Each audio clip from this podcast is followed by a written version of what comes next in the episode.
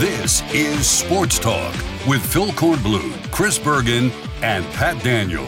Sports Talk is heard across the state on radio affiliates of the Sports Talk Media Network and is streaming live on sportstalksc.com as well as Twitter, Facebook, and YouTube.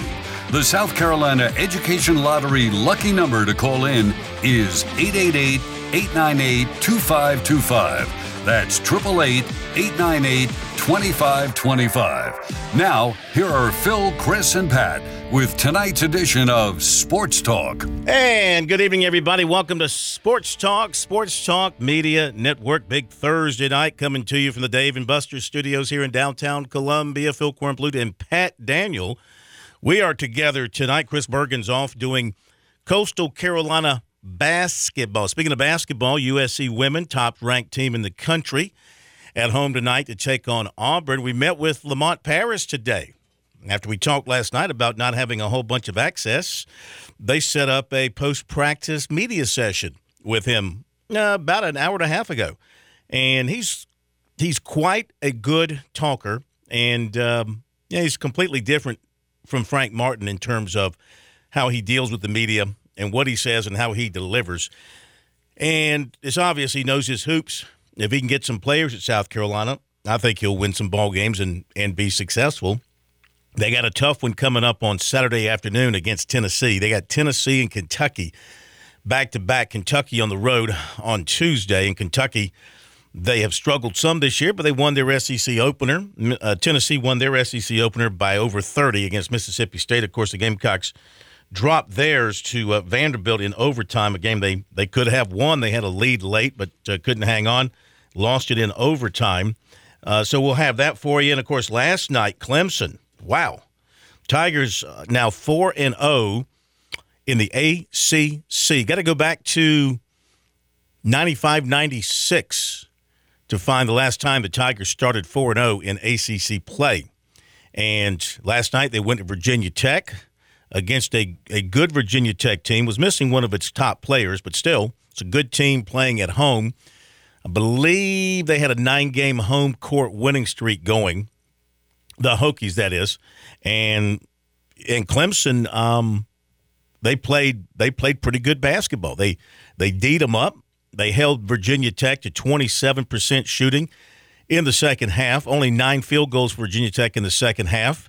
And and Clemson shot the ball. They got off to a real hot start. And then from the foul line, when they had to, they made their free throws. Just a good, solid road win for Clemson. The Tigers sitting there 4 0 in the ACC. Now they go to Pittsburgh. If you had if you had Clemson and Pitt at the top of the ACC standings, four games in, both at 4 0, if you had that on FanDuel or MGM or whatever is your, or Bet Online or whatever is your favorite uh, betting outlet, you've probably won a bunch of money if you cashed it in. I know I didn't see it coming. Pat, I doubt you saw it coming. I doubt anybody saw that coming. So kudos to Clemson. And they're playing a man short with Alex Hemenway dealing with plantar fasciitis, and he is out uh, really indefinitely. Brad Brownell said last night they tried to get him to do some things. He did a little bit of stuff, but still not ready to go yet. So that's a terrific outside shooter that they're missing. We're going to hear from Brownell tonight. We're going to hear from Paris tonight. Going to take your phone calls as well. And that phone number, you should know. As a matter of fact, I had lunch today with the person for whom that phone number is named. If you can name a phone number after a person, I had lunch with Dr. Rick Sanford today, and he's doing extremely well. And so our phone number, 888-898-2525. For those of you who might be new to the show, the 2525 honors the jersey number of one Rick Sanford, as he was number 25 on your roster, but number one in your heart. So I had a good time with him. And we'll take your phone calls, 888-898-2525. That is a South Carolina Education Lottery lucky number. A lot of things to talk about, uh, beginning with news and update out of Cincinnati where Damar Hamlin continues to improve. Even his doctors now are going public and saying he is improving. Still critical. I mean, they don't want to get the proverbial uh, cart before the horse here. Don't want to say anything out of school doctors are normally cautious when they talk publicly about the health of a patient, but they they seem to be feeling very very good about the way everything is moving in this particular case. So that is good news. Uh, the Bills went back to practice today for the first time, so that is good news. And we're going to have NFL football this weekend, so that is certainly uh, good news. So um, that is a, a, a bright spot, a bright spot for this week after it started off as a as a dismal week. Then, as far as things happening here in South Carolina, you've had three Clemson players announced today. They are returning to Clemson for the 2023 season, all on the defensive side. Remember that Dabo Swinney had hinted that he had some players who were going to be coming back. Of course, uh, KJ Henry and uh, Myles Murphy were two who have opted to uh, depart and go ahead and try and get into the draft. Uh, in Murphy's case, I mean, he's going to be a first rounder. Not so sure about Henry. But the three Tigers announcing that they're coming back Jalyn Phillips, safety, corner Sheridan Jones, and defensive end Xavier Thomas. Now, this has got to be at least the third time that Thomas has announced he's coming back, right? I can remember like several times he's announced that he's coming back to Clemson. And so, of course, he's had a an injury uh, ridden career at Clemson to this point. He really has not.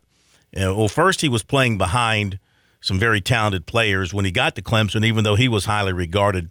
And then he's had to deal with the physical injuries. He's had to deal with some um, some health stuff, uh, going back to the COVID, and uh, he's just had a variety of stuff that's, uh, I guess, uh, prevented him from um, playing uh, at, at his full maximums. So now he'll get his chance because the Tigers have certainly thinned down at defensive end, and Xavier Thomas will get his chance to shine uh, at one of the defensive end positions. I imagine that um, Mascoll will be the other defensive end. You'd ride him in as a starter on the other side. And those aren't two bad defensive ends. They may have to carry more of the water, and that might not be a bad thing. You know, instead of having a defensive ends getting 20, 25 snaps – I mean, maybe you work these guys a little bit more and they like it. They like getting 45, 50 snaps a game and getting a chance to make more tackles and more sacks. So that's good news on the Clemson defense. Now, some bad news on the South Carolina defense, and that is that Jordan Burch has entered the transfer portal, John. Actually, credit to J.C. Shurburtt of the Big Spur, who told his readers uh, sometime yesterday that he was told that Burch would not be coming back, and then today, the folks who monitor the the portal John saw his name in there and put it out that he was in the portal John. So, uh, Jordan Burch uh, moving on to somewhere else, and I know this is frustrating, has to be frustrating for the Gamecock fan who just wonders why. Why? Why are you leaving? You know, you got one more year that you could come and and be eligible and play for your hometown team. You really haven't been the great player that people projected you to be, whether that's uh, on them for being wrong or you for not doing enough. You know, you can draw your own conclusion. He had a good year this year, not a great year. Started to come on a little bit. Uh, did post his best numbers of his career, about 60 tackles, and he had some sacks and, and got some pressure on the quarterback. Uh, at time, flashed his uh, his talent, which he does have. But you know, if you're South Carolina, it's like uh, you. This guy, if you're Jordan Burch, you're in the SEC and you're at South Carolina and you're playing at home, and you just help the team get to a nice bowl game and show improvement. And look, I'm not in the heads of these people. None of us are. Who knows what drives them? Why some leave? Why some stay? It's an individual situation. Is there tampering involved? Does he have somebody in his ear saying you can go out here and make a whole bunch of money through NIL? Did South Carolina not pony up enough NIL? What is enough? This goes back to the greed aspect of the whole NIL process that college sports is now dealing with now. How much is enough for a player? You you lay two hundred thousand dollars at his feet through NIL opportunities, and he says that's not enough. I can go over here and make five hundred thousand. Well, what are you going to do? You're going to come back with another 300,000? Does it become a bidding war? I mean, where is you? You're now a general manager instead of a football coach. Where do you cut it off? Where do you say, okay, that's our top offer? I mean, truly. And is that the case here? You know, I, I can't think of any other, just as an outsider, I can't think of any other reason why a kid would leave his hometown school and uh, as a starter, as a chance to be a star next year. Truly, he has a chance to be a star next year in the SEC. Now, maybe he's going to transfer to another SEC school. You know, who knows? Um, maybe he's going to transfer to the Big Ten. Maybe he's going to pa- transfer to the Pac 12. Uh, maybe independent. Maybe he's going to transfer to Navy or to uh, Notre Dame. I mean, who knows? But my point is, um, it's a hard thing to understand. I got to believe if you're just that rank and file Gamecock fan, he's like, you know, what the heck? Uh, what do we have to do in this particular case? You know, what do you have to do with Marshawn Lloyd, who still hasn't found a place to go yet? Um, what do you have to do with some of these guys to to keep them happy and, and to keep them in the nest? You know, and how much money do you have to pump out if that's what it is, if that's what it takes? You know. Or maybe he just didn't like it. Maybe he just didn't like it after three years. Maybe he wants to experience a change of scenery. Who knows? I tend to lean towards my first my first uh, thought versus my second thought there. But anyway, we'll find out eventually what the deal is on that. But that's um that's a loss for South Carolina. They've lost three defensive ends now.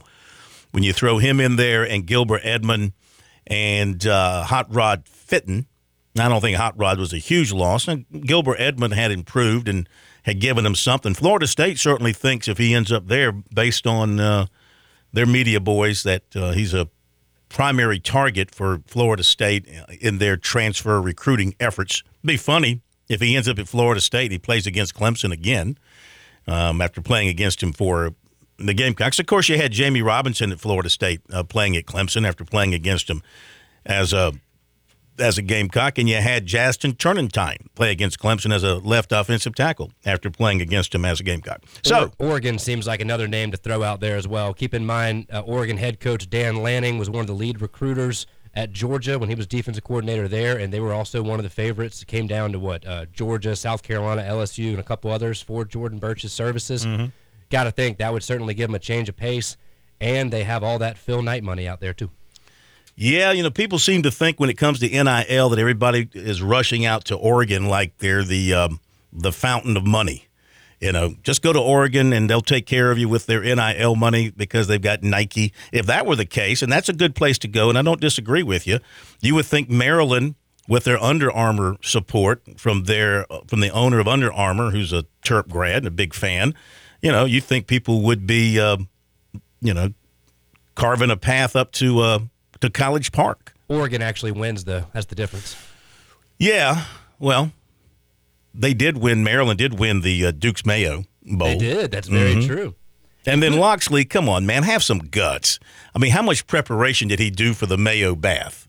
Right? Didn't he put on like a special shirt or something? I saw him taking off his top, and I think he was putting on and that big old goofy looking hat that these coaches are now wearing. Have you seen those things? What are those things called? That was smart. Is yeah, there a he, name for those things? He wore that big hat, and then I think he got guilted into taking it off because then he took it off and got kind of doused just like uh, Coach Beamer a year ago. Is there a name for that hat besides goofy looking big hat?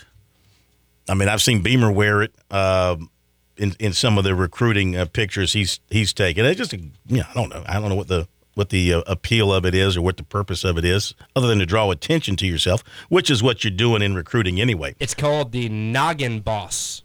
It's uh, based in Phoenix, and apparently it exploded on the scene after an NFL player wore one in a post-game interview. Okay.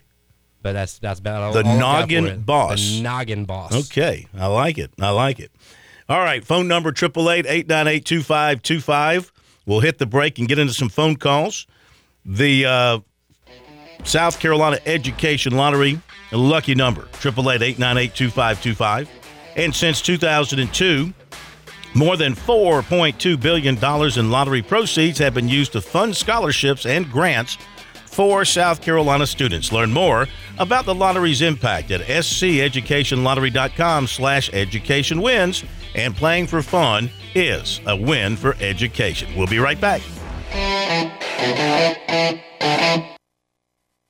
Touchstone Energy cooperative members save more, more on electricity, and members save more on insurance, groceries, healthcare, restaurants, travel, concerts, and sporting events through co op connections.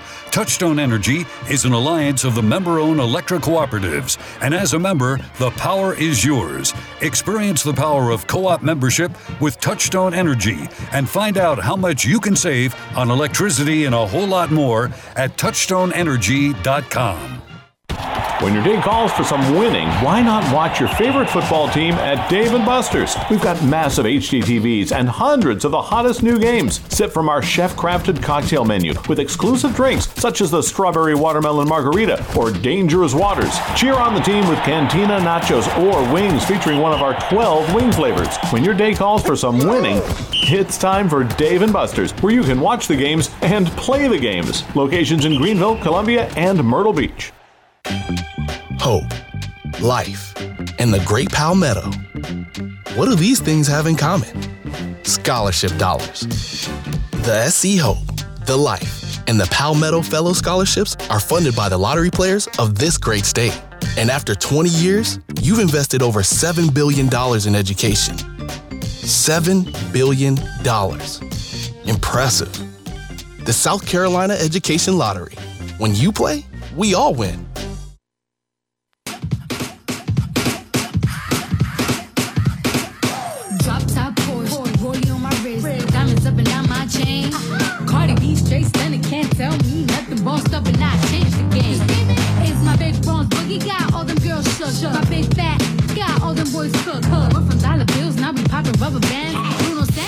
Chris Beard fired today as the basketball coach at Texas after having a an issue with the wife or girlfriend um, had assault charges against him. I know she kind of stepped in there and tried to his, his fiance charges of assaulting his fiance going back a few weeks, uh, allegedly strangling and biting her. Mm, not good stuff at all. Uh, fired for cause.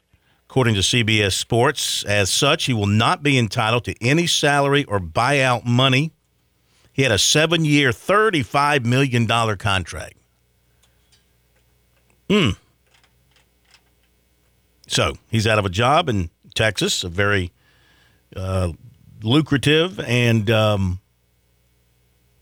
very much uh, desired uh, basketball coaching job uh, is now open. And we'll see what happens with that moving forward. And let's see what else that we have. We told you about what was happening there with Cincinnati and um, the young man there. Everything seems to be doing well. Also, a story out uh, this afternoon. This is from Dennis Dodd of CBSSports.com. And that is that in talking about the college football playoff expansion, the working group had considered as many as 16 teams Two years from the debut of the 12 team playoff in the wake of the best CFP semifinals to date, there are those who want to see it go to 16, including Sonny Dykes. So maybe they aren't set on 12. If so, maybe not for long. But don't get caught up in what happened last Saturday. I mean, last Saturday was fantastic. Two great games, two exciting games held everybody's attention to the very end.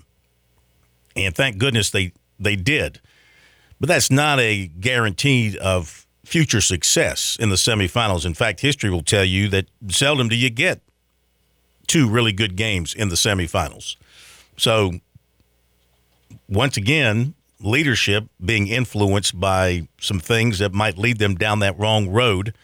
What makes you think you're going to have a bunch of games that are going to be really tight and exciting when you expand to 12 teams, if you go to 16 teams, what, what makes you think? You know, I mean, as maybe in that opening round, because the team should be pretty well balanced, but when you have that next round and you've had a team sitting out, uh, and they are they are one of the top four teams, and you're from one of the you're a lower seeded team, and you've just come off a game, no telling what your injury situation is going to be. I mean, chances are they're going to be blowouts in that middle round. I would I would think a lot of blowouts, um, just because of the effect, the attrition effect, uh, going through a, a football tournament.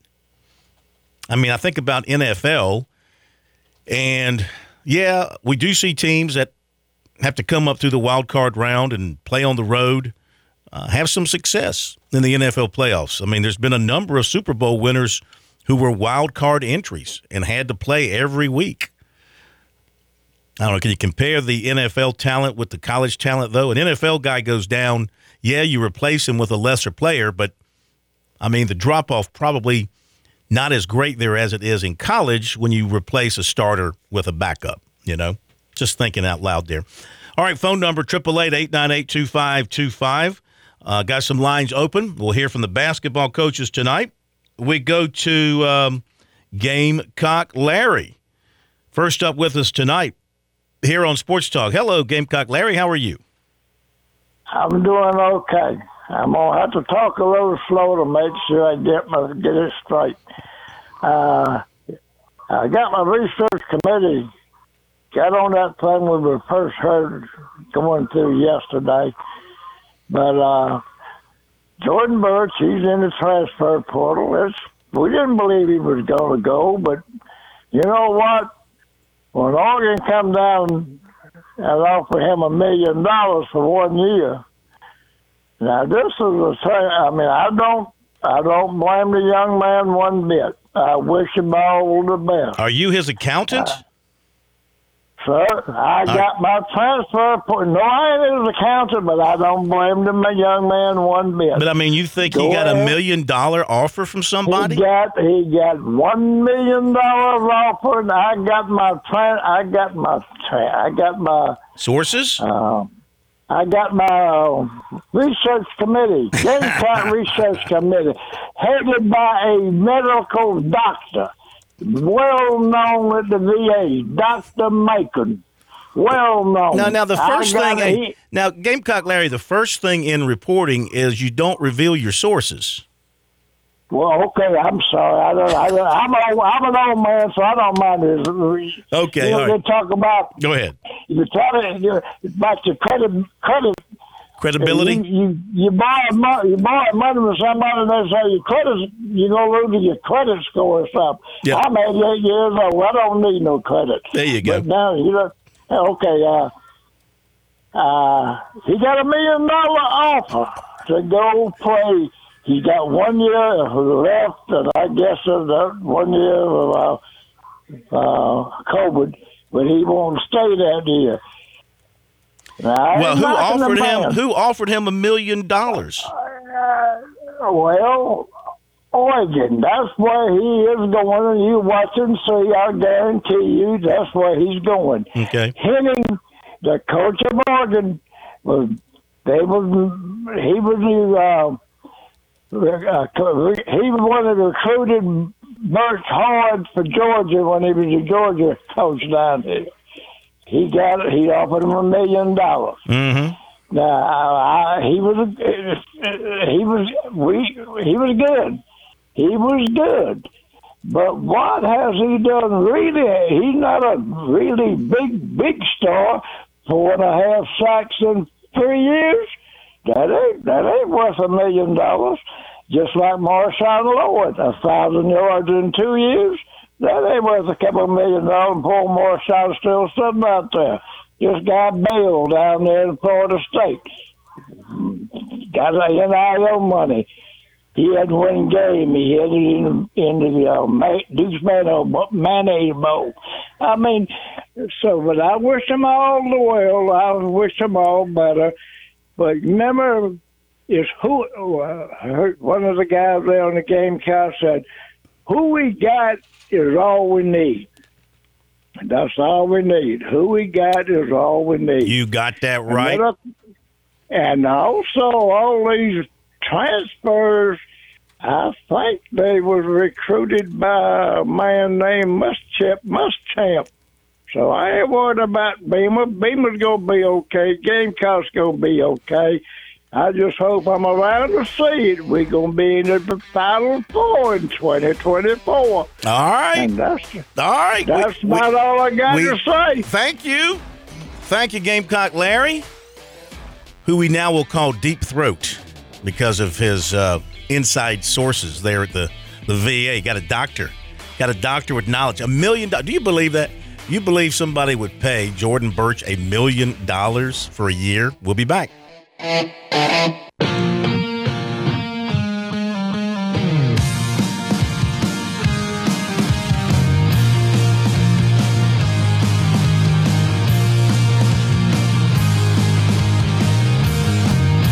right, welcome back, everybody. Sports Talk here on the Sports Talk Media Network. Phil Kornblut and Pat Daniel at your service tonight. We come to you from the Dave and Buster's studios right here in downtown Columbia. Remember to eat, drink, play, catch all the big games all season long. Dave and Buster's, Greenville, Columbia, Myrtle Beach. We'll have some recruiting for you coming up in a little bit. Been some action there. Gamecocks have sent out some offers, including a transfer wide receiver. Transfer wide receiver from Michigan, kind of a part time player there, but uh, you wonder what that means. Does that mean anything? Are they just looking to fill another receiver spot? Does this mean Antwane Wells has told him something? What does it mean when they do something like that? Hmm. Probably just looking to add another quality receiver, somebody who they think is a a quality receiver. Uh, and um, we'll also have um, an update on some other uh, players we're following in the recruiting world, including Cam Pringle, who has cut his list down from 10 to 6. Tell you a little bit more about that if you don't already know. If you don't know, we're going to keep you in suspense for a little while. That's the fun of it. 888-898-2525. South Carolina Education Lottery lucky number here on Sports Talk. Hank in Columbia. You are up next, sir. We thank you for making Sports Talk your choice listening at this moment. Okay. Hey, Corn, how's it going? You know, Hank. You know, Hank. I Oh, ran across. I ran across your Twitter page the other day. You, you don't look anything like you sound. I don't know how I don't know how you supposed to look how you sound. I, I, you, you, I looked. I, I, I thought you would be older, uh, Well, professorial 50 looking. I'm, 50, I'm, 50, I'm 53, Corn, so I'm not uh, spring chicken. well, that can't be your. that can't be your picture that on the. Uh, look, you stay you stay in the gym and work out. and Don't drink all night. well, anyway, how are can you? look good at 53. I'm doing go. fine. Yep, yep. But Corn, I, I don't know how. Um, you know, I, I kind of disagree in terms of whether that second round game in these playoffs would be pretty good because you think about it, Corn. Mhm. I mean, we like to say that there's a separation between teams, but if you looked at it this year and you looked at LSU and Alabama and Southern, even Southern Cal and Utah and some of those teams on New Year's Day, and even with the with the top four, you put them in games with them. I think those would be some knockdown dragouts. Well, then why don't we have knockdown dragouts in most of the semifinals we've had over the years of the CFP? I, I think I think it's because it's been so um, small that you just had those issues. But you think you think about it, Corn. Mhm. You look you you saw Alabama lost twice on last minute one last minute kick and then a, and a two point conversion. I don't think anybody wanted to see them in that four spot. I know Georgia didn't. no, no, they didn't for sure. And then L- and then LSU, who played Georgia in their six semifinal game, they didn't look good against Georgia. But you imagine them playing in Michigan or someone. It, I, I think uh, in many of these years, when they've argued about that those teams five through ten or five through nine, you get it in the playoff and everybody's strapping it up. those could be some good games. Well, now I hear you. Let me ask you another question. You being the Gamecock supporter that you are, what's your reaction to Jordan Burch transferring out? You know, I'm, I'm almost um, immune to it now. Mm-hmm. when you, when you hear the rumor first, you say, "Well, it's going to happen." I think of the, I'm like Beamer's uh, uh, injury report. When you hear the rumor first, I, I lean to he's going, and then if, it, if something doesn't happen, then I'm all right with it. But uh, you know, you hate it because I, I think the kid. Uh, I, the one thing I hated for the kid is if he goes out and he doesn't perform well, you sever a lot of ties when you're a hometown guy that could help you later in life for for business beyond football.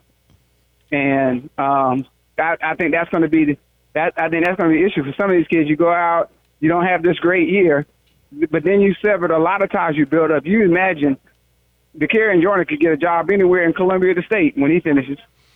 Well, I think you're right because I think there's a lot of employers out there Dakereon Joyner sits down in front of them with his resume and they look at first of all how he is as a person, and secondly, especially if you own a business, you're a USC grad, you look out for other grads.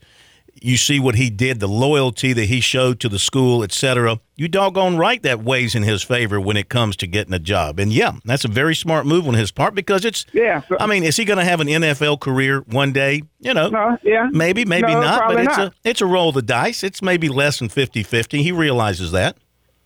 Yeah, and you know he's made a lot of money being loyal because that's one. uh, You know, it's not like he's been the superstar as far as the NIL, but he's been loyal, so he's gotten a lot of NIL. And, You know, they did a story on him the other day where he bought his first house through NIL money, but it was just from you know sticking with it and being with the team. So I, I think with uh, you know I, that's the only thing you hope for Burch that he has some success where he goes.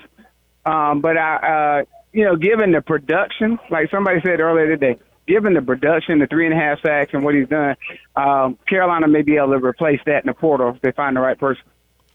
Or they might have the right person already there. I mean, I think of Brian Thomas Jr., who played some for him this year. I think he he flashed some. dark- he flashed some. Yeah, he flashed some uh, talent. Uh, Jordan Strawn, if he gets his waiver year, that will help. Certainly, he can come back. I don't see why he wouldn't get a, a waiver. The NCAA hands out waivers like you know the Girl Scouts hand out cookies. So I don't Yeah. see why he wouldn't get one. So Yeah. um, they might not be all that bad off. Though you hate to lose a player who gives you you know some talent and gives you some depth and can be a uh, and can be a good player. He look, he got you know better learned- each year. He got better but each you know year. we- he was not. what we let me let, let- let me just say something quickly. Uh-huh. He he was not a five star, whatever five star level happens to be. He was not. He was a good player. He was a good player who dominated. Uh, Weaker athletes. He he he dominated weaker athletes in a private school league, which is okay but he was not that talent. But he's a good player Mm-hmm. who, with coaching, has gotten better each year. And he obviously has natural skills. He has speed. The one thing he has that you can't coach is the ability to I'm gonna come down run. there in a second. So, yeah, he would have been a, a good, useful player at South Carolina. Is he going to go somewhere as and make a million dollars? Have you heard that? You heard our uh, my inside report from uh, Gamecock Larry, who got it from a doctor at the VA, which you can't beat that. Um, Well, I heard I heard he was floated. Uh, him or the mother was floated a big NIL deal Yeah. out of Oregon. That's what I heard. But you know, I mean, if you're reading this on message boards and stuff, and I don't know where you where you're seeing it. I'm not, you know, I'm not saying Well, that's where it you was got. kind of indicated, but- it was indicated a little bit from um, JC's site. Gamecock Central. But my point is, a lot of that stuff is sour grapes. Yeah, he's leaving because he's getting a million dollars. Oh, really? Somebody's going to pay Well- him a million dollars? I mean, what are you going to play for a real ball player? Two million? Well, Corn, I'll tell is you- there any limit? What, what's the standard? What's the standard out there that- for paying these guys? I don't know. I'll tell you something that Perry Orr said this morning. He said that a lot of these kids are getting hit with the bait and switch, where the school gets somebody that floats out and says, "Oh, I'm I may get you, I may get them, I may get you a million in NIL or or five hundred thousand NIL," and it says the player gets out, hits the school, and then when they talk to the coach, the coach says, "Well, you know, I'm not involved with NIL, so I don't have anything to do with it. We'll see how you play." But then they've already left their. Well, that's just stupid. ties with the other Then, that, then you're just stupid, and you deserve to get nothing. I mean, you're going to tell me Marshawn- you're that happened with going Marshawn. to you're going to leave a sure thing. I mean, you're going to leave a sure thing for a wish and nothing written in paper, nothing written on paper. Well, no- can't. What, what can they? What can they give them really in paper for? Then- NIL is supposed to be something that you you get when you get there. And you got to think about it. I understand Would that, Marshawn but- have left? Would would Marshawn have left if he'd known it was almost three, four weeks later, and he still didn't have a home? yeah, I, what you think somebody reneged on him? Yeah, I heard that there were back sources trying to tell, I guess, his people that he could go up there and get a lot of NIL money from Maryland. But then when he finally talked to the Maryland coaches, the Maryland coach said they were happy with their running back room. Yeah, yeah, I know. So I mean, so who's who's being dumb here? The the the the, Well, the the, the player the player who's who the but these players are old enough now. These are young men. These are They men. get into the mamas. They get into the mama. Remember when Corey Miller said he went to school because he get out. He knew he couldn't get there any other way but to play football, right? Mm-hmm. yeah. They, they're taking advantage of some of these family members. They're, they're greedy now. All right. Well, you know what? I guess South Carolina better up its game. You, you people need to kick in. You you need to dig di- dig deeper, Hank. You got to come up with a. you're not paying Hey. enough. You got to go deeper. Get the one, get the ones that. Well, you know, these all weren't originally recruited South Carolina by Beamer, so you know, hey, hey, so get the, you know, get the ones that are in and get your, get your, keep on building your culture. You don't have to worry about it. Well, I can't. All right, thank you very much. I can't believe anybody enjoys this. I mean, I don't enjoy talking about it. To be honest with you, I don't enjoy making fun of it. I can't believe coaches enjoy having to deal with it, and I don't know. I can't believe players enjoy it either because, I mean, I don't want to use the p word, but you know what I'm talking about. They're out there. They're out there with their hands out, looking for money every which way you turn. Um. So who knows where where this thing's gonna going to lead and players getting misled and like Hank pointed out, uh, getting left at the altar. Okay, they get to their new place, whatever, and the money's not there. He's right. I was, you know, I mentioned got get it in writing. I know you can't get it in writing. That'd be you'd be investigated and busted and all that kind of stuff. But what kind of guarantees do you have? All you got's a man's word. Well, how good is a word when it comes to college sports? You have college coaches who take a guy's commitment and then five days before signing day, they tell him he doesn't have an offer anymore. You know, college coaches aren't worth their words either. Many of them, many of them, you can't trust. Not saying all. So who can you trust? Who do you believe anymore? You know, one player out there who we're throwing around a million dollars for Jordan Burch. One player today that announced where he's transferring to. ACC all-time leading touchdown thrower Sam Hartman from Wake Forest has committed to Notre Dame. And I can't help but go back to the comments from Mack Brown talking about his quarterback and the uh, crazy high numbers that he was reportedly being offered, potentially tampering for him. Talking about Drake Maye for him to leave UNC and go somewhere else. Mack Brown would not name what schools he was talking about, but I can't help but wonder if those same schools didn't reach out to Sam Hartman, and makes me wonder a little bit about Notre Dame. Just, Well, just saying. I'm not in the position of a football coach, okay? But until you start naming names and keep your mouth shut. I'm with you. Loved last year when Pitt's head coach he uh, he named Lincoln Riley and Southern Cal, Mm-hmm. talking about his star receiver, uh, what Adazio, however you say his name, talking about him last year, who did in, end up at Now, Southern Pat, Cal. Pat Narduzzi. no, no, no. I was talking about the, the, the wide receiver. Oh, oh, the wide receiver was Ar- um, Arduzio or something. No, no, no, no. Uh, uh, yeah, yeah, terrific player. Ended up ended up not playing in the bowl game for Southern Cal. Jordan Addison. That's Jordan name I was Addison, yeah, yeah, yeah. And uh, and there were claims there, but but uh, Pitt's coach actually did name names. He specifically Yeah. said Lincoln Riley. Kudos to him. Cal. Yeah. Kudos to him. Well, the coach at UTSA, who did a heck of a job down there at, in Conference USA, um, I think they've won that league a couple of times. And he's a former high school coach. I think his name is um, Jeff Traylor, T R A Y L O R. And he he sent a tweet. He added the NCAA. Is that what you? Is that how you call it? What you say? You at somebody? He sent a tweet to the NCAA asking, "How do I deal with Power Five, a Power Five program that is trying to uh, take two of my players who are not in the portal?" And uh, is there a rule for that? How do I deal with that? And then he was interviewed by, I think it was Dennis Dodd or somebody interviewed him. And he said, Yeah, he goes, There's a school, and I know who they are. I know who the coach is. And I don't want to say the name publicly, but they have offered my players who aren't in the portal, you know, money to come to their school. And he's like, he was asked, Why don't you put the name out there? You know, and he goes, I don't want to be that guy. I don't want to be that guy that put the name out there. And I'm thinking to myself, I mean, well, that's chicken. I mean, if you know and you want to get something done about it, you just can't. Are, are you afraid you're going to be blackballed by the coaches' fraternity if you do that? You're doing. You'd be doing the game a favor, is what you'd be doing. You'd be doing the sport a favor if more coaches would speak out and say, "Hey, this is wrong. Here are the people that are doing it." You might get a a, a solution to this issue because it's a growing, growing problem. The tampering's got to be rampant, and you can play it off on the high school coach or the personal trainer, but it's got to start somewhere, and it's got to start inside the recruiting office of another school.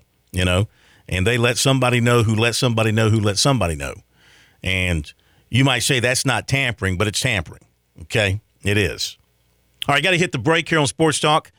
We will continue with your calls in a moment. 888-898-2525, South Carolina Education Lottery. Lucky number. Oh, it's a great day. The PGA Tour is back. The Sentry Tournament of Champions out in Hawaii. Get to go home and watch primetime golf. Collin Morikawa. He's at 8 under as he plays the 18th. Mackenzie Hughes, J.J. Spaun, They are 7 under. Hughes is in at 7 under 66. Back in a moment.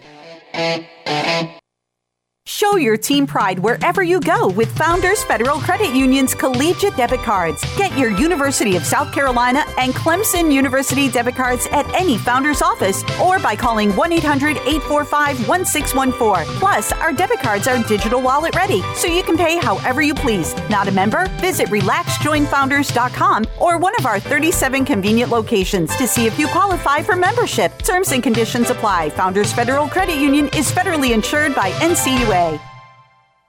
Join the Trailblaze Challenge, the endurance hike program where big hearts come together for big steps to create hope for local Wish families through Make a Wish, South Carolina.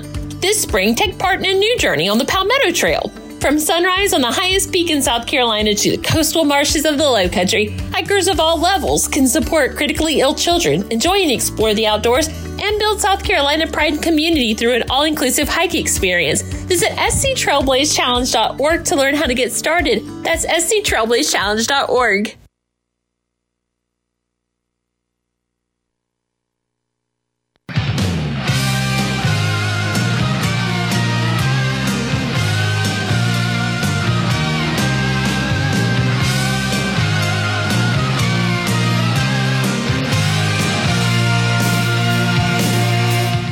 Clemson women are playing basketball tonight. USC women will play as well. They tip off a little bit after 7 against Auburn. USC uh, and Auburn, USC number one team in the country. Clemson women, they're playing tonight against Florida State. And they've had a good start, 11 and 4. I think they're 2 and 1 in the ACC. Getting hammered. Getting hammered tonight, 44 26 at Florida State. Florida State's really good, of course, 14 and 2, 3 and 0 in conference. Clemson 11 and 4, 2 and 1 in conference. And we've got um, Coastal Carolina underway against Happy App up in Boone. Chris Bergen on the call up there. Good start for the Chants. 22 15, they lead. 8.51 to go in the opening half. Of course, they had a chance to be 2 and 1 in the Sun Belt. I'm sorry, 2 and 0 in the Sun Belt. They lost a game to Georgia Southern that they were leading uh, the other day after opening up with a nice win against Louisiana, the team that's, according to Chris, probably the best team in the league this year. And Coastal got a nice win on them to open up the season in S in in uh, Sun Belt Conference play. We continue with your phone calls. Triple eight eight nine eight two five two five. By the way, we appreciate the folks who are listening to us on our various streams on Facebook, on YouTube, on our Twitter feed as well. And of course, the audio stream at sportstalksc.com. Anytime you can't get us over one of our radio stations, that's how you can find us. We appreciate you going there and um, and listening to us that way. So we continue with your calls. And next up is going to be Scott in Orlando. Hello, Scott. Welcome into Sports Talk. How are you?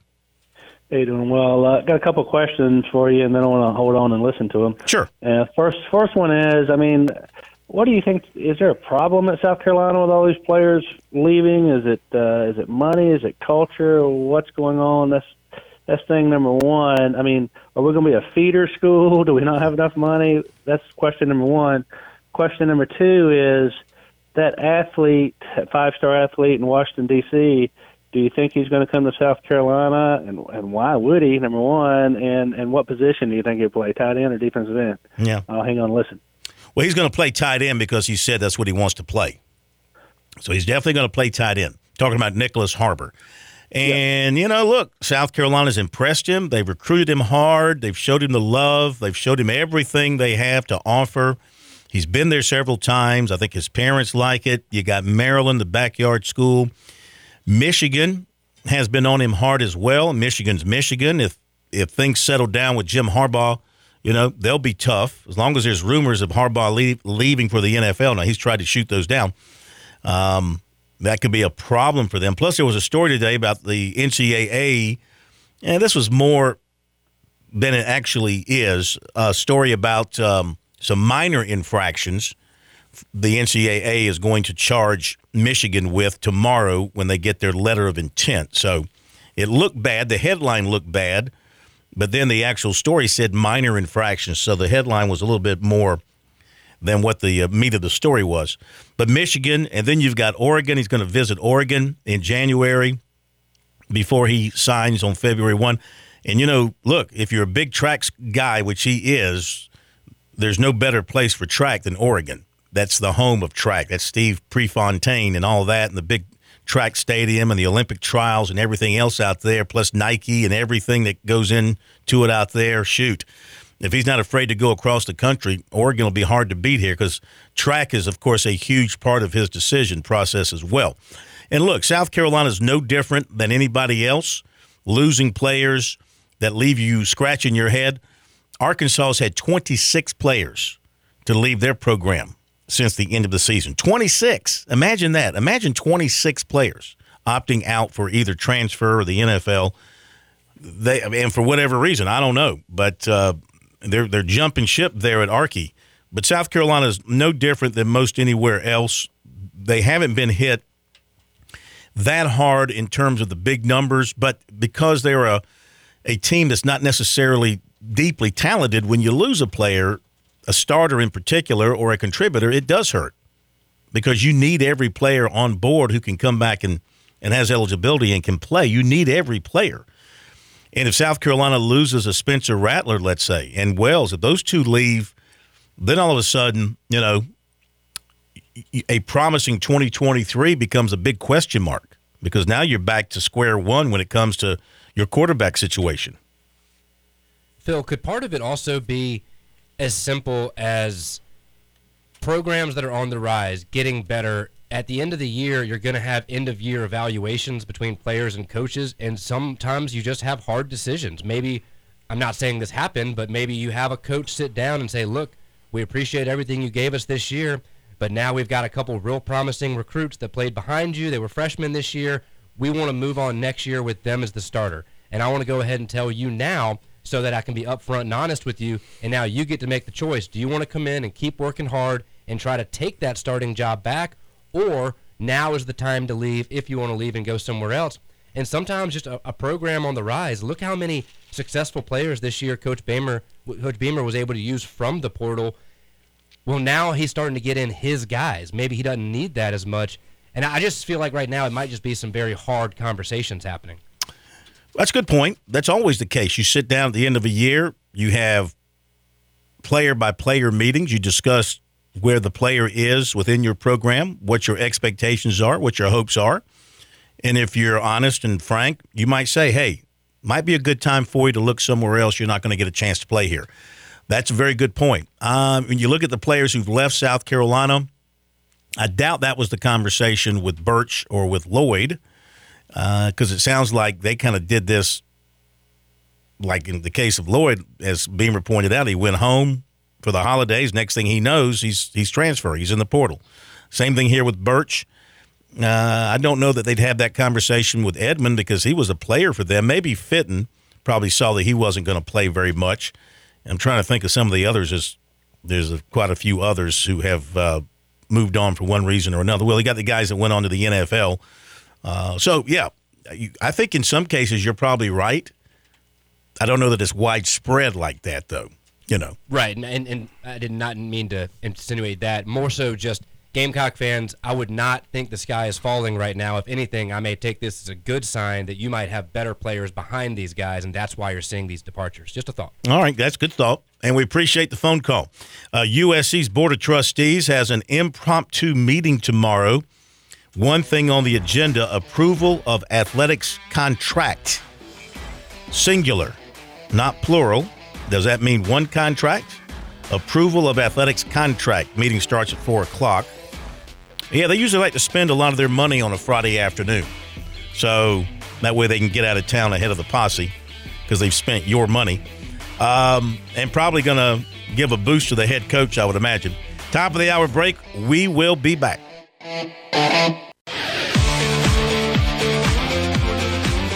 Welcome back to Sports Talk on the Sports Talk Media Network. You can reach the guys with the South Carolina Education Lottery lucky number 888 898 2525. That's 888 898 2525. Now back to Phil, Chris, and Pat with the second hour of Sports Talk on the Sports Talk Media Network. We are back with you on Sports Talk. For those of you just joining us, you missed one hell of a first hour, but you can go back and hear it all. You know, every show is in podcast form for you. And uh, all you got to do is go to where we keep our podcast. You can hear it on our website, sportstalksc.com. We put a new show there every night. The show that was just aired will be on the website every night, or you can go to Spotify or Apple Podcasts, and that's where you can find our show in podcast form, plus all the elements of the show, interviews and the like, recruiting report, all that goes in podcast form as well. So when you're out taking that walk or doing that swim, or if you like to listen to something while you're playing golf, you got your little headset on, you can listen to any of that and uh, catch up on everything with us from Sports Talk. In fact, if you've missed a show or missed a series of shows, you can go back and find every one of them at those uh, locations uh, Apple Podcast, Spotify, and also the Google, the Google spot. What's the Google spot for podcasts? Google Podcast? I don't know. It goes there as well. So feel free to check it out. We invite you to do so. And anytime you can't find us over the airwaves, you can find us uh, streaming on Facebook and on YouTube and on Twitter and the audio stream on our website, sportstalksc.com. Another transfer has found a home. This is former South Carolina quarterback, and he actually identifies himself as a USC alum, Jason Brown. So, Jason Brown, who started out up in Pennsylvania, an FCS program, transferred to South Carolina for a year, did some nice things for the Gamecocks, don't forget, then transferred to Virginia Tech, where I don't think it worked for him, and now he's headed to Jackson State. So, keep keep looking until you find something that, that you like. What makes you happy? I guess playing time makes you happy, and maybe this will be the right spot for him. And of course, he doesn't have, you know, Jackson State now is probably going to lose a good bit of its luster now that Deion has moved on to uh, to Colorado. Let's face it.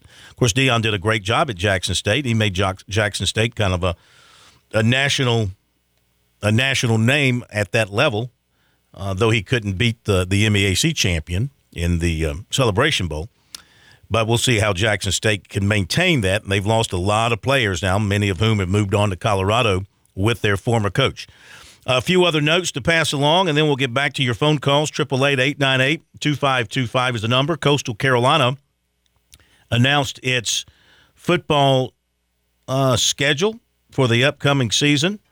As Chris had mentioned here uh, previously, they're going to open the season at UCLA next September in the Rose Bowl. How cool is that to get to play in the Rose Bowl? That'll be a lot of fun. I know Chris will enjoy that trip. So they've actually announced the opponents, not necessarily all the dates. Uh, so here is what it looks like. The uh, home game, six home games, non-conference contest against uh, Jacksonville State, coached by Rich Rod. How about that? Rich Rodriguez, that'll be cool. Uh, Duquesne, well, they actually have dates on those two. Jacksonville State, September 9, Duquesne, September 16th. And then Sunbelt games against Marshall, James Madison, Georgia State, and Texas State at home. And the road games, UCLA, September 2nd, Army, November 18th. Now, if you're Coastal Carolina, you can't do much better than that for road trips outside your league to go to UCLA and the Army to play in the Rose Bowl. And let's see, Army, that is, is that Mickens Stadium? I want to say Mickens. Michie Stadium. Michie Stadium. They I'm say that is that one right. of the most beautiful places in the country, especially in November. That is, they, they say it's one of the most beautiful places in the country to watch a football game, especially in the fall.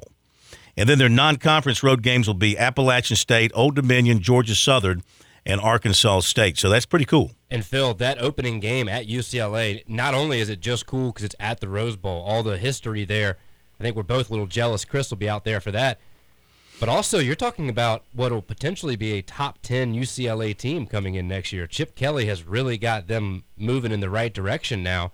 And so that'll be a heck of an opening opponent, bringing in a new coaching staff and all.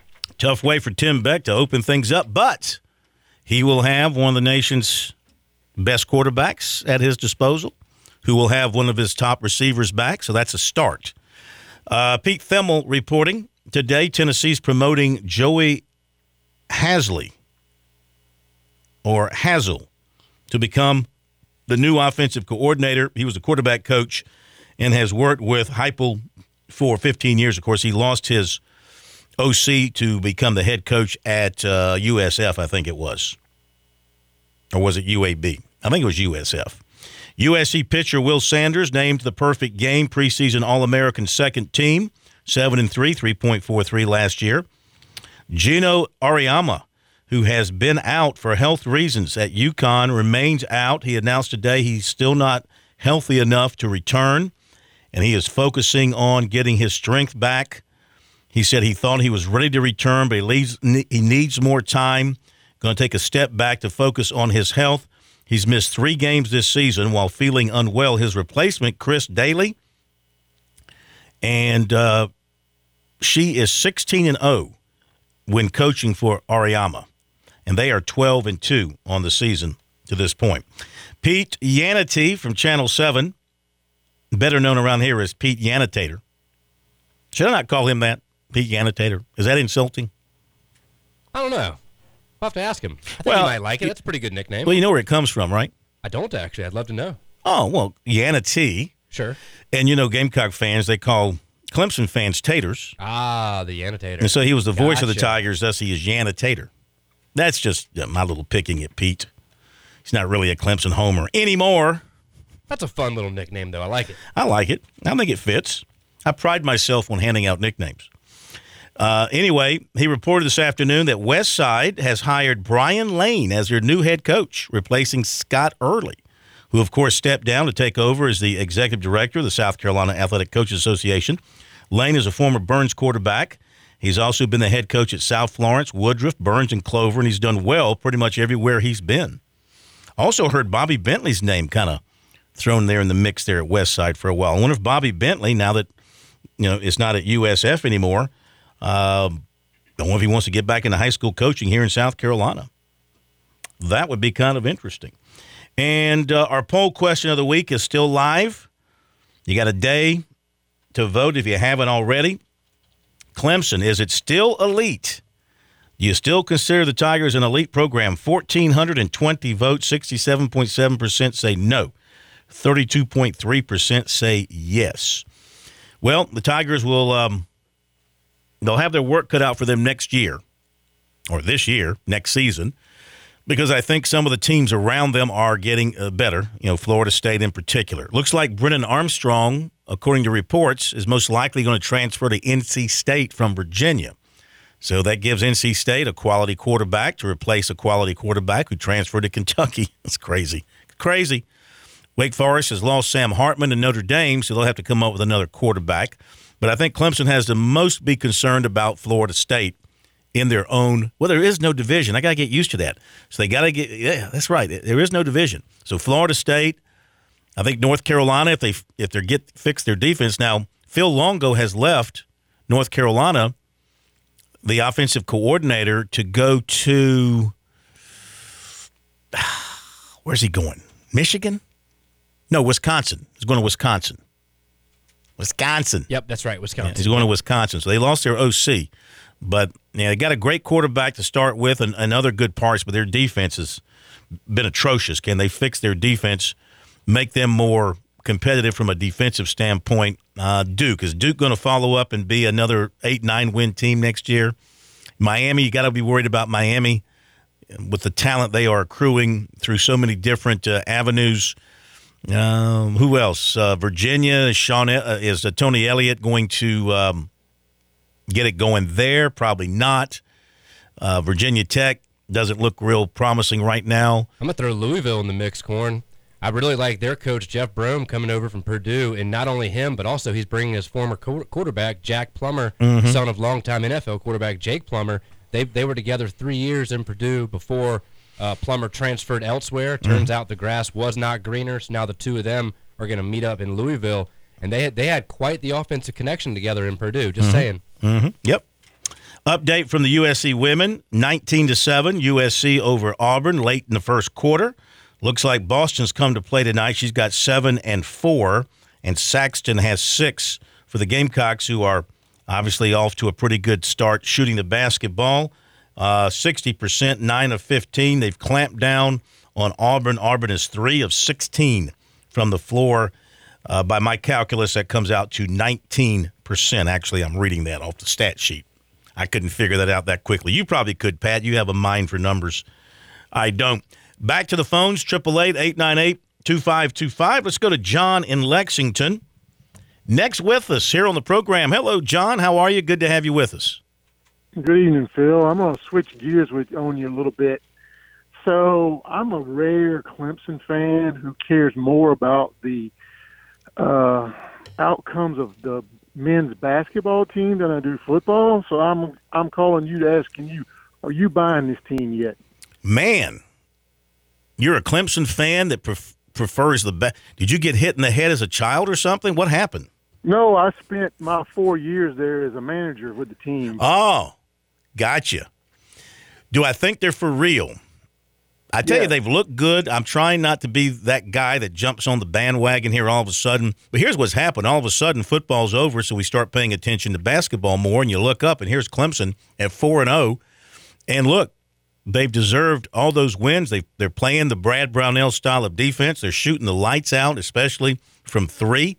PJ Hall is a terrific player, and he's healthy now and able to give them uh, everything that he's got to give. Hunter Tyson is playing like an all ACC first teamer. He had another big night. He's had seven double doubles this season. Chase Hunter is giving them terrific play from the point guard spot. What you've got right now is an accumulation of players all playing at their best at the same time. That's how you have this kind of a start. Everybody's playing well, playing together, and playing pretty much at their best. Well, you know, because we got two, I would say, inexplicable losses. Well, the, The- loss to South Carolina came, you know, and that, we lost to Loyola in Atlanta, and they're they're lo- they have a losing record. yeah. So you know, I'm like, okay, am I buying into this starting the conference? I, I get too emotionally involved with this team, so I'm just I I I've stepped back the last few years and say, okay, I'm not going to get all hyped up when we win a couple of games. I want to see I want to see this. Is this for real?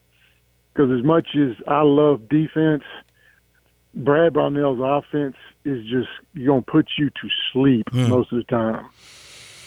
Yeah. And I'm not. I don't need to be scoring 80 points, but when a lot of times we're taking that shot clock down, and we still have, we've just all we've done is throw it around the perimeter for 28 seconds, and all of a sudden it's seven seconds left. Oh, we got to get a throw. We got to throw up a three, and it's been brick city. Yeah.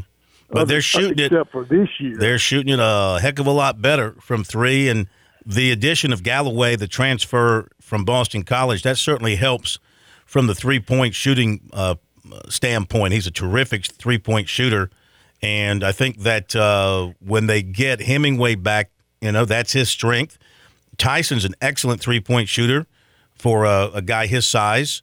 Uh, Chase Hunter's improved his shooting. They're getting good play right now from R.J. Godfrey, who's played a good bit for them as a true freshman.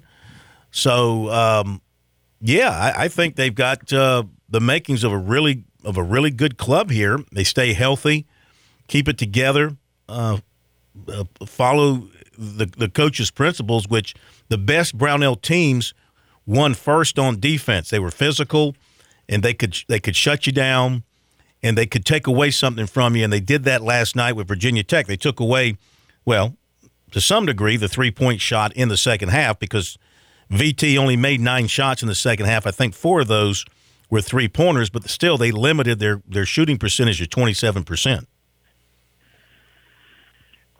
Well, I know we got another road game before we come back home, so I think uh, I think I heard you say the other last night was Duke. No, they go to Pitt. They got Pitt Oh, go Saturday, that's and right. then, then we got Duke. Duke at home. Uh, we got Duke at home next Saturday. You got a game at home Louisville midweek. Louisville, Saturday, yeah, Wednesday, yeah, yep. yeah. So you got a you got a nine o'clock Wednesday game against Louisville, and then a afternoon game next Saturday against Duke. So the Pitt game will be big. Pitt's very good this year. They've turned it around. Um, they're a surprise, just like Clemson is, sitting atop the uh, ACC at this point. So that should be a good game. But I think it's one, certainly, if Clemson plays the way they've been playing, they'll be in it and we'll have a chance to win. And Phil, In Miami, Yeah. by the way, Miami went down last night. Miami lost for the first time last night to um, Georgia Tech. Tech. So who you know? Here's a four and zero Miami losing to an zero and three Georgia Tech in the league. So you never know. You never know. That's why you got to bring it every night. So right now, Clemson and Pitt stand alone atop the league at four and oh. zero. Well, we'll see how the rest of the season goes, but uh, I'm I'm cautiously optimistic. But I'm not going to get too I'm not going to get too involved yet. It's been I've been let down way too many times. Yep. Well, listen, give them halfway through the season, see where they stand at the ten game mark, and then you can um, decide how you want to play it out the second half of the season. Yep. Thanks, Phil. Thank you, sir.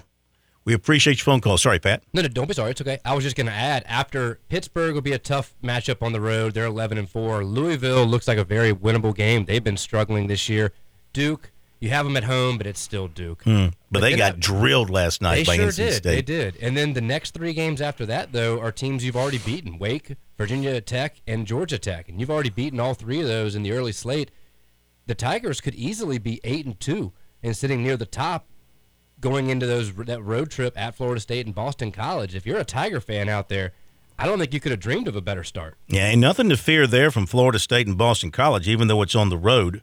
Um, they haven't been great this year. But again, just like we said, Georgia Tech off to an 0 3 start, beats a 4 0 Miami last night. So you got to bring it every night. Okay, let's go to the break and we'll continue with your calls. Also, comments from Brownell and from Paris and the recruiting report coming up. We tell you in the second quarter, it's the USC women leading Auburn 26 to 9. Gamecocks are shooting 65%. And Boston's got seven and four, and she's on the bench now. And Saxton's got six. Cardoso has four. Beal has five for the Gamecocks, who are kicking the Tigers of Auburn. Back in a moment. Touchstone Energy cooperative members save more, more on electricity, and members save more on insurance, groceries, healthcare, restaurants, travel, concerts, and sporting events through Co op Connections. Touchstone Energy is an alliance of the member owned electric cooperatives, and as a member, the power is yours. Experience the power of co op membership with Touchstone Energy and find out how much you can save on electricity and a whole lot more at touchstoneenergy.com. Bomb. When your day calls for some winning, why not watch your favorite football team at Dave & Buster's? We've got massive HD TVs and hundreds of the hottest new games. Sip from our chef-crafted cocktail menu with exclusive drinks such as the strawberry watermelon margarita or dangerous waters. Cheer on the team with cantina nachos or wings featuring one of our 12 wing flavors. When your day calls for some winning, it's time for Dave & Buster's, where you can watch the games and play the games. Locations in Greenville, Columbia, and Myrtle Beach.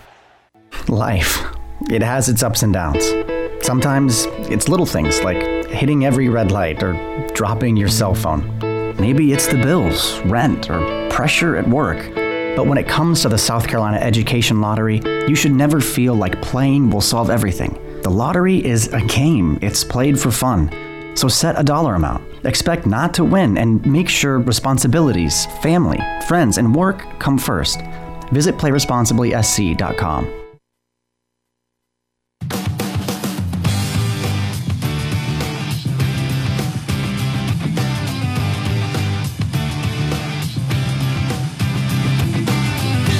right, update some other basketball. The Clemson women playing down in Tallahassee. It's not going well. 61 47. Seminoles, that's late in the third quarter. Meantime, up at Boone, Coastal Carolina and Appalachian State, they are at the half. Coastal had the lead. They don't have it any longer. They are down 29 28. as they are at halftime, but it's still a tight ball game. And for uh, Coastal Carolina, just taking a look at their scoring at this point, they are being led by Abraham, who's got eight, and Nichols, who's got five at this point.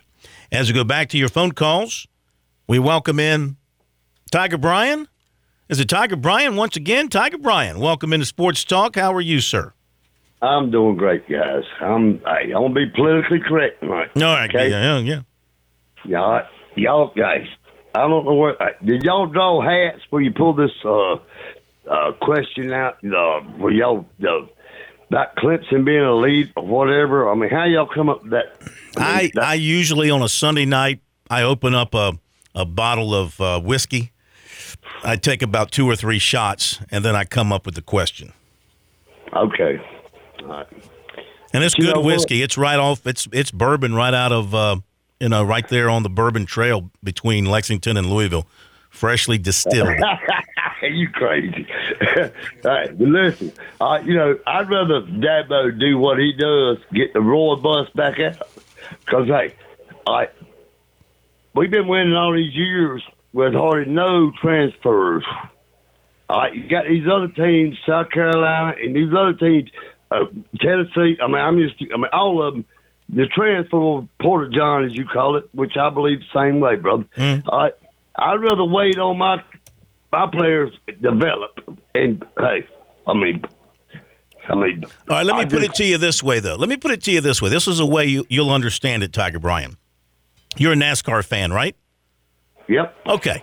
So you're a NASCAR fan, and all these years in NASCAR, going back, let's say a few years, all these years, you ran on, um, you used Goodyear Eagles or Goodyear tires, and they were, uh, what would you call them? Your your regular tires or double ply, whatever they were called back then. Then all of a sudden, they passed a rule that says you could run on uh, radial tires. And that, of course, increased the speed. But you, being stuck in your ways and liking what you were had been doing, stuck stay with your old tires. And the the analogy I'm trying to create here, I know it sounds kind of stupid, but everybody else is going faster, but you're sticking with your old tires. Everybody else is on radials, and you're on the others, and they're all passing you. And so my point is, this is available to everybody, and you can't blame anybody for doing it. It's all, it's all legal. It's all the way the game is being handled today, being played today. And my point is, is you know, is Clemson going to get left behind because they didn't change with the times? Now, South Carolina, Florida State, you name them, Alabama, Georgia, almost everybody is participating openly in taking transfers to help their roster, to get better players. And, you know, Clemson hasn't done so yet. And my question was way back is it going to catch up with Clemson eventually? Yes, it will. But you know, but that's that's where, uh, like you said before, the transfer Porter Giant in the NIL has ruined college football, has it not? Well, I'm not going to say it's ruined it yet because look at the TV ratings from the playoffs, you know, record setting ratings. People are still watching, people are still buying the tickets, people are still putting their money into now into the collectives. They're participating. Is it going to ruin eventually? I don't see how it's sustainable. Myself, you know, I don't see how it's sustainable over the long term. Right now, it hasn't, I don't think, ruined it. It's made it different. It's changed a lot of, um, you know, everything about the way the players are handled. I don't see how it is sustainable, however. And, uh, but I don't know what the future holds. I don't know what it's going to look like five years from now. I don't know what I- laws are going to be passed or what rules or what form the NCAA, if there is an NCAA, whatever organization is overseeing college football, I don't know what that's going to be and what form it's going to take. I just want to say one thing. I, hey, I'm glad the guy from the uh, Buffalo Bills he's doing better. I read today. Yeah, I pray for him every night. You know, hey, I mean, hey, kids, hey, them kids growed up playing football their life, and they just start to have a good career, and then something, bam, happens to them. You know, Well- it's sad. right. We love to watch them play. You Thank know what I mean? you. That's- Yep, yep. But let's remember one thing. Let's wait for the full cardiological report. Did the hit cause it, or was there something that we don't know about in his health?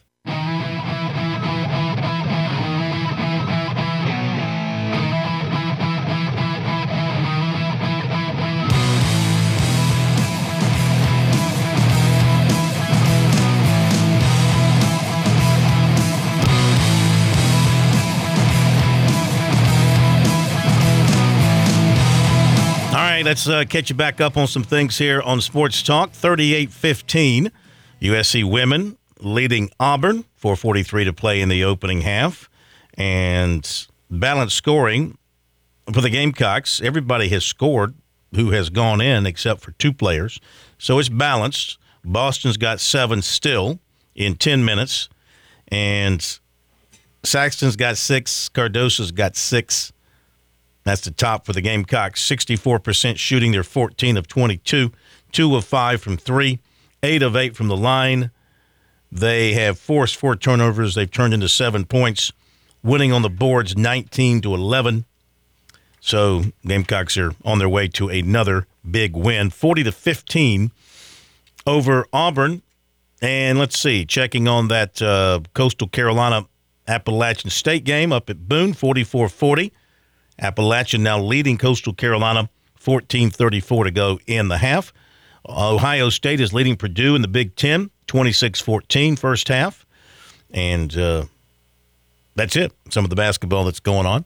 You want to mention, you got that story on Michigan football real quick? You have that in front of you? Uh, yeah, sure.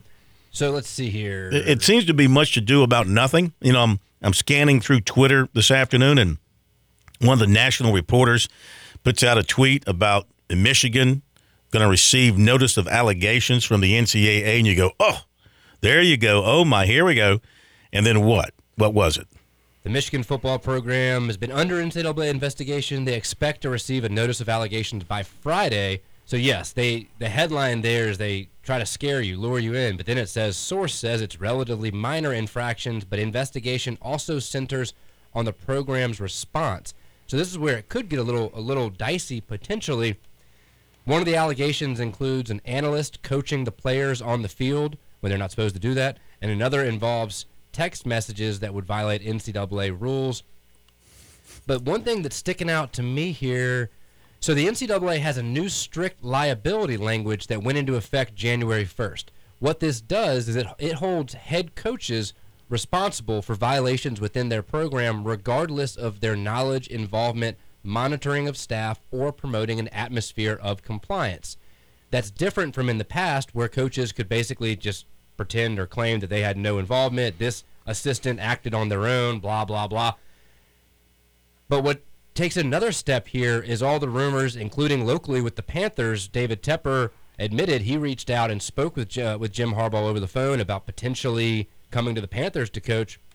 If Harbaugh is no longer coaching in college, he would not be subject to any potential sanctions. If he is still the coach at Michigan, he could face penalties. But back to your point, this sounds like a whole lot of kind of minor infractions. Mm-hmm. Okay. Well, there you go with that. But I mean, why is the NCAA concerned about text messages now? And why are they concerned about analysts coaching on the practice field? And who monitors that? You know, who turned them in? Who knew that an analyst was uh, working with a, a, player? You know, where, where does that come from? So it, uh, I left that part out. Sorry. The, the sources who have knowledge of the investigation have confirmed that these were self-reported violations, specifically mm. the two, the one about the text messages and the one involving an analyst coaching players on the field. But even there, if you're a coach, I mean, you talk about we hear all the time keeping stuff in the locker room, keep it in the building. Do you have a traitor in your midst that's turning you in, or is this as simple as like a compliance officer that that's their job is to do that, or how did that word get from Michigan to the NCAA? You know, it, it's a crazy, crazy world we live in when a college can pay players millions of dollars and they're still worried about an analyst working with a guy on the field or they're worried about what? The number of text messages that you're doing or when you text message? I mean, come on. It's just, it's ludicrous. That's why it's a system that's bound to fail you know, sooner or later it's bound to fail. And we're seeing it. We're you know the cracks, the cracks in the uh, organization, and the, the the the Supreme Court, of course, uh, lowering the the heavy shot to them a couple of years ago, kind of forcing everything into the uh, into the uh, what's the word I'm looking for? Um, just creating, if you want to call it a mess, creating the chaos. I guess chaos is a good word. Creating the chaos that we have now in um, in college football in particular. So, anyway, uh, last night Clemson got a very nice road win against Virginia Tech up at Cassell Coliseum. Place is hard to win, especially when Mike Young, Virginia Tech, when they're playing well, when they've got a good team. They were good at home going into this game, but Clemson took care of its business. Brad Brownell, Tigers head coach, talked to the media a few minutes after the game via Zoom. Just really proud of the way our kids competed defensively. I thought we uh, thought we were very physical. Um, both teams were, were very good defensively, very physical in the game.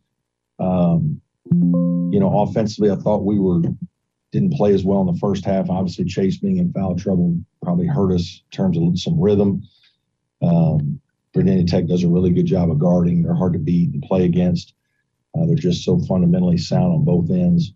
Um, but just love the way our guys kept playing. Uh, Hunter Tyson bounced back after a tough shooting first half to shoot great in the second half. You know, Chase came off the bench in, in the second half and played very well, and that's not easy to do. You know, I really was going to play him some and wanted to play him a little bit more in the end of the first half. My staff kind of talked me out of it because we had to lead for a while. Uh, but when you sit that long, it's it's not easy to play well, and he did. And uh, PJ was opportunistic with some big baskets, and then I just thought our defense held up, you know, and, and we did a much better job. Didn't turn it over offensively. We were just not very good in the first half, and and played much better and got a very good hard fought win. So what do you feel like you did defensively to make it a tough shooting night for Tech? Just well, the first thing is it helps that Hunter Cattoor is not playing. I mean, he's he's an outstanding player and stretches the defense that way, and so it becomes a big body game. Um, you know, and Mutts is terrific. I mean, he can play all different kinds of ways, and you know, he's playing point guard against Wake Forest some, and, and uh, you know, Basile can shoot the heck out of the ball and post it. You know, you know, we obviously recruited Lynn Kidd. We think Lynn's a really good player. Um, it's just physical. There's not as much space. There's big bodies on top of you. Um, you got to play really good one-on-one interior defense. Um, I thought we did that. Um, you know, I'm anxious to watch the film in terms of defensive rebounding. We gave up a few of those that I'm disappointed in, but our first, you know, initial defense was good. Uh, I thought we were set. We are in position you know, Maddox made some really good plays in the first half, uh, but those aren't easy shots. I mean, he's making tough shots, uh, and I just felt like we we did a good job of guarding and being in position and and uh, contesting as much as we could. Brad, the spark that, that Godfrey gave you on the bench. Yeah hit many threes? No, he's. I'm sure they were, you know, shocked, and and uh, he's not a great three point shooter, but he can make one, you know, and obviously made two. So you know, sometimes you need that in a game like this, and obviously he's wide open. Um, and you know he's he's progressively been getting better. Like I actually started him against NC State, and he had three fouls in five minutes. Uh, he fouled 53 minutes and got put right back to the bench. Um, so he's coming for us. We love his physicality, his athleticism. You know, he actually can make some plays off the dribble. He can hook one in. He hooked one in tonight. Um, and if he starts to make a shot like that, he becomes a very dangerous player. Uh, and so that's something we worked really hard with him on. Uh, but that you know, you need you need that right in a game like this on the road. You need somebody to come off the bench and play well. And those were big plays that that ultimately you know helped us win the game uh, back in the Penn State game, very similar uh, situation at the end of regulation. You were up three, and, and they hit the three with five seconds left to send it to overtime. Um, but you're you're always going to rely on on your defense, uh, playing defense in those situations rather than fouling, aren't you? No, not always. I I I, I kind of take it as it comes. We talked about fouling. We foul. We have fouled before. Sometimes we do. Sometimes we don't. Um, we you know we didn't end up doing it this time, and Chase did a good job of of contesting and pushing it out pretty deep. Did you did you think on that one, Brad? On the We did. Oh, yeah. Did, did, did, did you think he was anticipating a foul? I don't know. And that Maybe, maybe, maybe. You know, mean, my God, folks, the basketball guys needed to give us one after what happened to us last year in the tournament. Like, so I think the basketball guys even that one out. Coach, the, the Hokies went on a nine nothing run there, um, and then Godfrey fouls out, forcing to bring PJ in with, with four fouls with with a little under six minutes left. He hits the the big turnaround jumper with four minutes left to put you up one. Um, but but how I guess how much uh, trust do you have in him uh, in his maturity to to be able to play down the stretch with four fouls? Yeah, I mean, yeah, six minutes to go. You got to you got to try to go right. I mean, there's not a lot of time left. He- He's got to make some plays for us to win. I mean, that you know, he's a outstanding player, and and yeah, he could foul out, but at the same time, it's you know you got to play him with that much time. You got to let him go and see what happens. And obviously, if he's out there, we're trying to get him the ball when we can. I think we got it to him a couple times.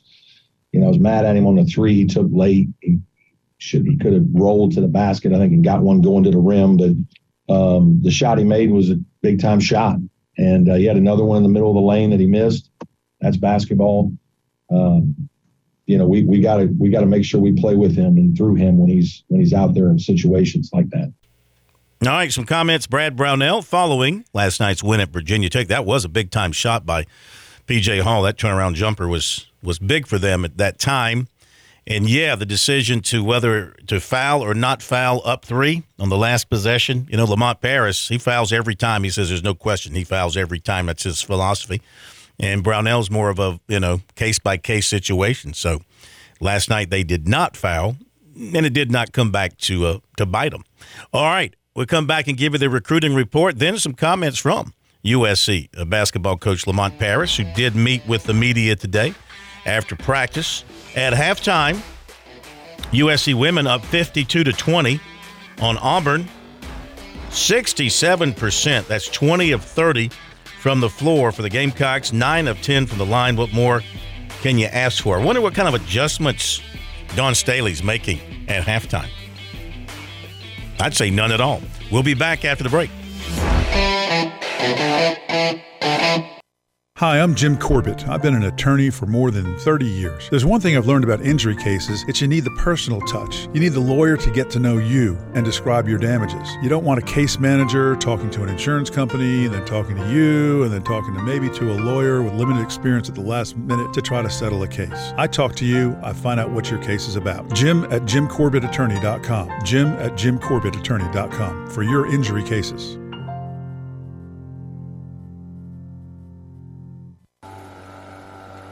Major Downer here from the South Carolina Department of Natural Resources. Boating season is just around the corner. To make sure that your boat is ready, check your registration sticker and ensure it's current. Find your registration card, make sure your life jackets are in good shape, and check your fire extinguisher as well. For more information on boating or boat titling questions, visit dnr.sc.gov backslash boating.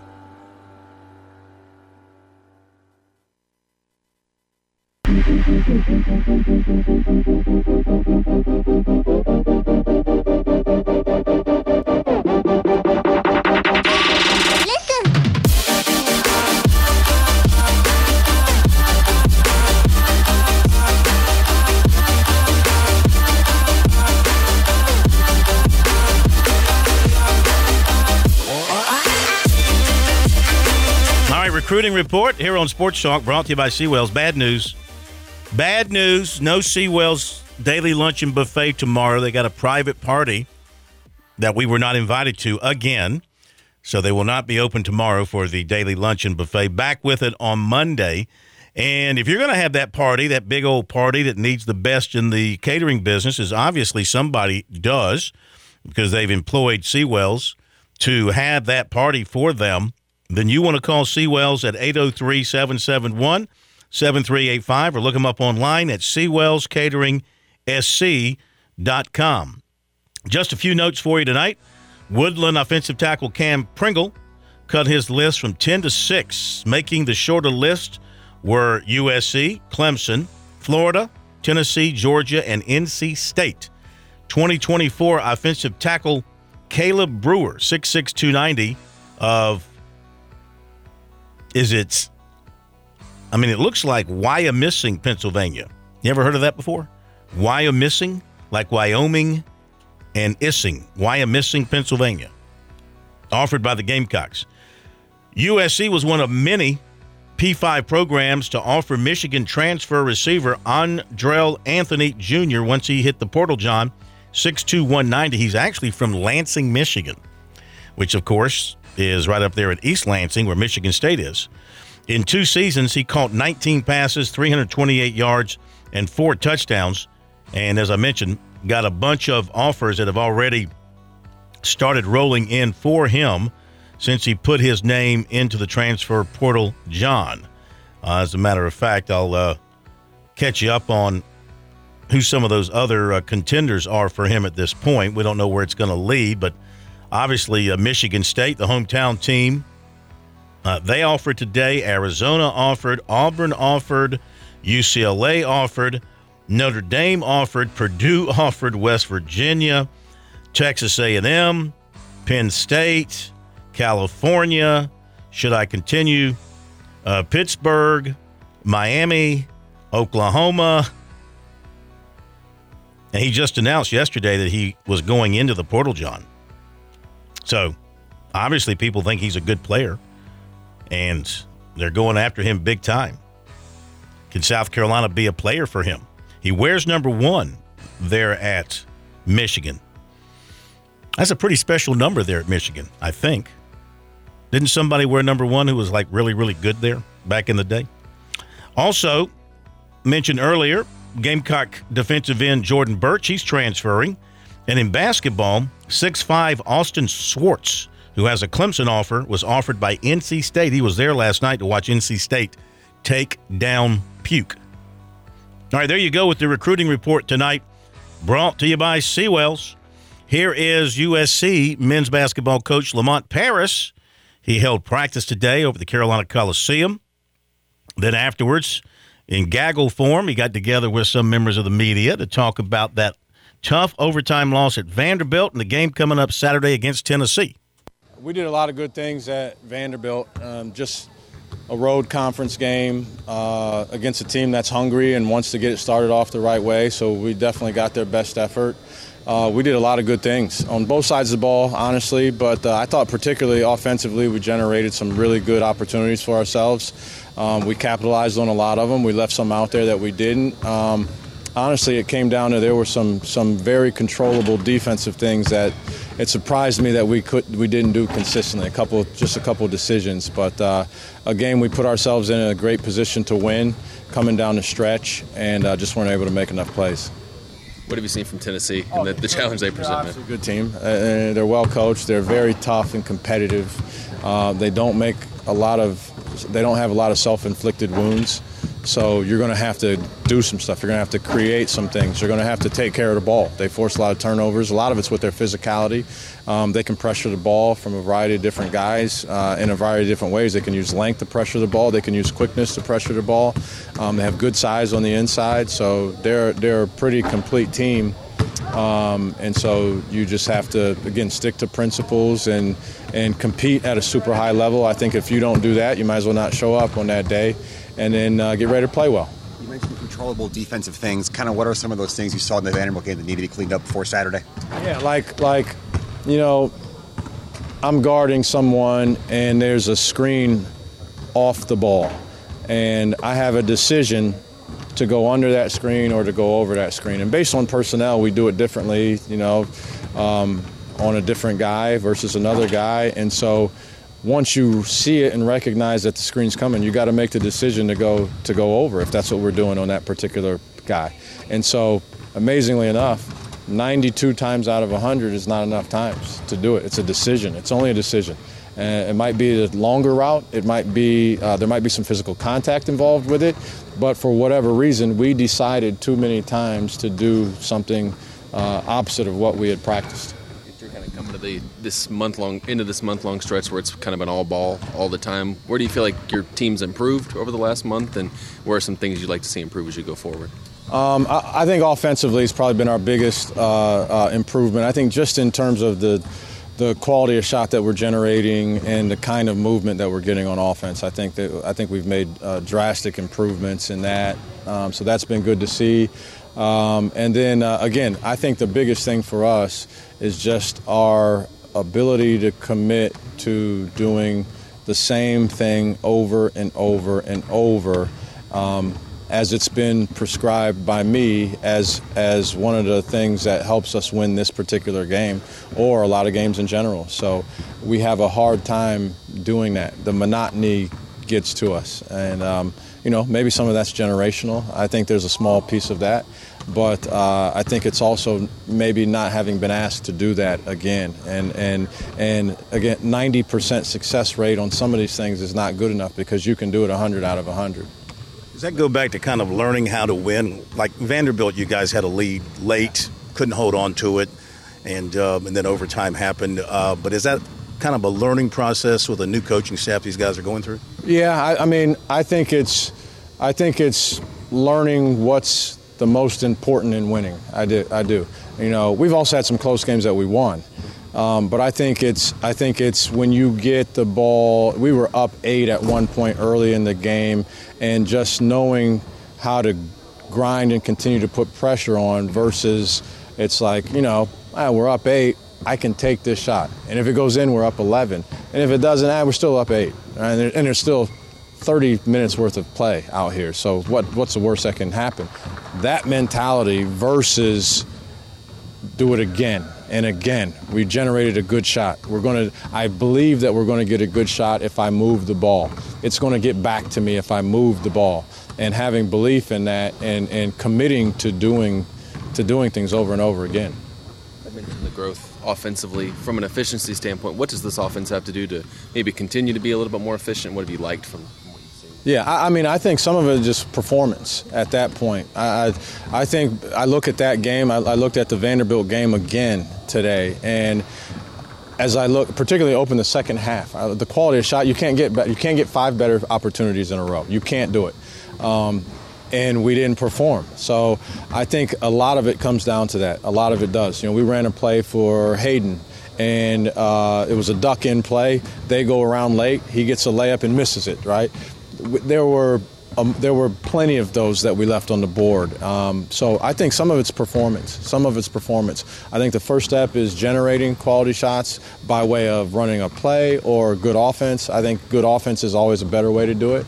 Um, but then once you get yourself in a good situation, you have to perform by, by in terms of putting the ball in the basket. All right, Lamont Paris, USC men's basketball coach be back in action on Saturday afternoon against the eighth ranked Tennessee Vols, and they hit the road to go to Kentucky. All right, uh, USC women up 52 20 at the break. Coastal Carolina down 5, 56 51, 554 to play in that ball game up at Appalachian States. And we update the golf up in uh, out in Hawaii. Collin Morikawa, a 9 under 64, setting the pace. J.J. Spaun playing the 18th. He's 9 under par. We got two in at 7 under 66, Mackenzie Hughes and Tom Hoge. At 6 under, Scott Stallings and Tony Finau, Hideki Matsuyama, Sahith Theegala. And uh, as far as uh, some of the locals that we keep an eye on, let's see. Um, well, Jon Rahm, he's at 6. He's not local, but he's at 6. Uh, Jordan Spieth, he's not local, but he's at four. And uh, we don't have any locals.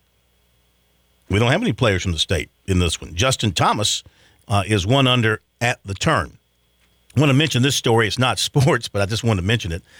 The oldest living American, or the oldest living person in America, died on Tuesday at the age of 115. Bessie Hendricks, living in Lake City, Iowa. She was born November 7th, 1907. Was married June 27th, 1930. And uh, she leaves behind, let's see here. She leaves behind,